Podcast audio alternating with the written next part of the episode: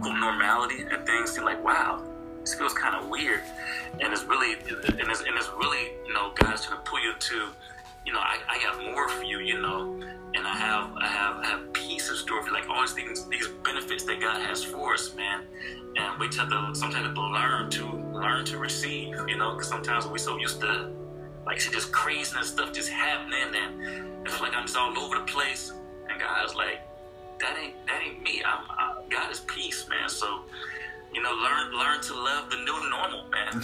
it's, it's, it's more to learn to learn and love and embrace the new normal that, that, that God is bringing you into, man. So uh, I know it may seem weird and difficult, but uh, you know, keep, keep keep doing it, man. You, you come too far to turn back now, man. So keep keep pushing. yeah. I definitely feel that way. I was just like, good lord. The devil just pull you back into craziness, man. That's yeah. what you know, once there's swamp and dysfunction and and craziness and you know because it's normal for us. And a lot of people go back willingly because they're familiar with it.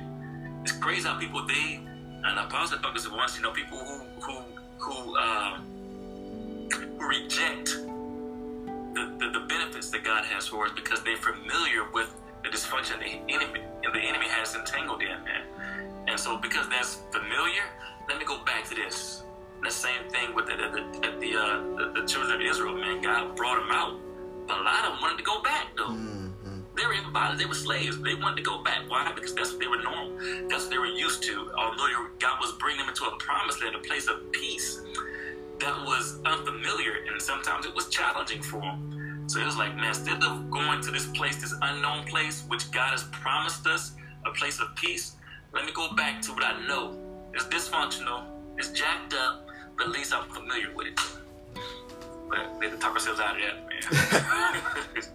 Definitely trying to talk myself out because, like, even my uh, my wife's mother-in-law, or yeah, her mother, yeah, mother-in-law, whatever. She's a prophet, so she's always just quick with it. You know, like she'll just call me up, like, "What's going on?" And I'm like, okay. so it's just different, you know, but she's actually caring and she's there like in my corner and she's actually asking questions and you know being there so it's just it's just in a different that's someone I've been venting to, you know, just getting it all out.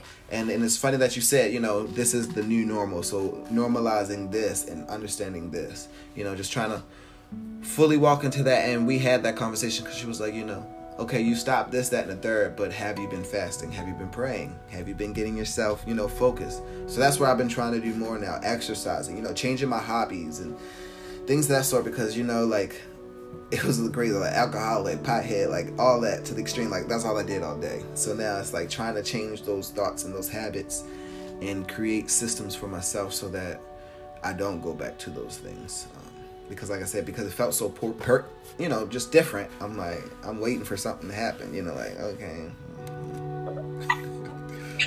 Go bad. yeah. This can't last forever. yeah.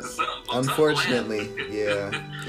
but yeah, if you got to set those boundaries too, man. I'm not whether it's um, sometimes maybe with family and, and even close associates, man. If, if, if, there's people in your circle that, that, are, that are triggers for you, you know, tempting you to go back, you know, to from where God's pulled you out of, man. You may have to, you know, set boundaries, man, and because you know nobody's worth the peace that God gives us, man. So I understand that sometimes the people, sometimes the people that's closest to us, cause our causes our dysfunction or contribute to it, and um, we got to set boundaries and distance sometimes, man, to, to protect ourselves, man. Yeah. So yeah, I get it, man.